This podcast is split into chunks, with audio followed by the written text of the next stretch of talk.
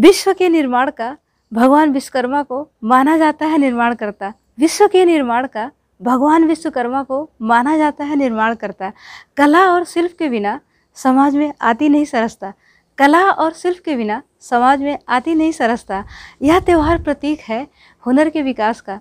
यह त्यौहार प्रतीक है हुनर के विकास का। इसके बिना भविष्य कहाँ है संवरता? इसके बिना भविष्य कहाँ है संवरता? भगवान विश्वकर्मा ने सृष्टि को रहने लायक बनाई है। भगवान विश्वकर्मा ने सृष्टि को रहने लायक बनाई है। छेनी और हथौड़ी निर्माण की पहली इकाई है। छेनी और हथौड़ी निर्माण की पहली इकाई है। जिसने परिचय कराया हम सबका कला और कौशल से। जिसने परिचय कराया हम सबका कला और कौशल से। उस विश्वकर्मा जयंती की आप सभी को बहुत बहुत बधाई है। उस विश्वकर्मा जयंती की आप सभी को बहुत बहुत बधाई है। कुछ भी निर्मित करने के लिए ज़रूरी है हुनर और औज़ार। कुछ भी निर्मित करने के लिए ज़रूरी है हुनर और औज़ार। इसी का प्रतीक है विश्वकर्मा पूजा का यह त्यौहार।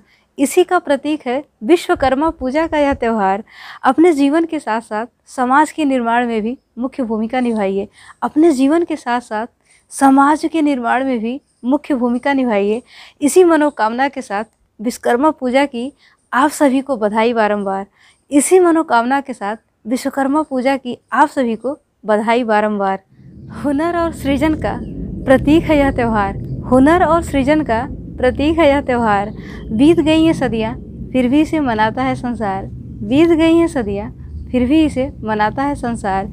भगवान विश्वकर्मा, आपके निर्माण की क्षमता को बरकरार रखें। भगवान विश्वकर्मा, आपके निर्माण की क्षमता को बरकरार रखें।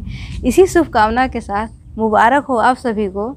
विश्वकर्मा पूजा का यह त्यौहार। इसी शुभकामना के साथ मुबारक हो आप सभी को विश्वकर्मा पूजा का यह त्यौहार।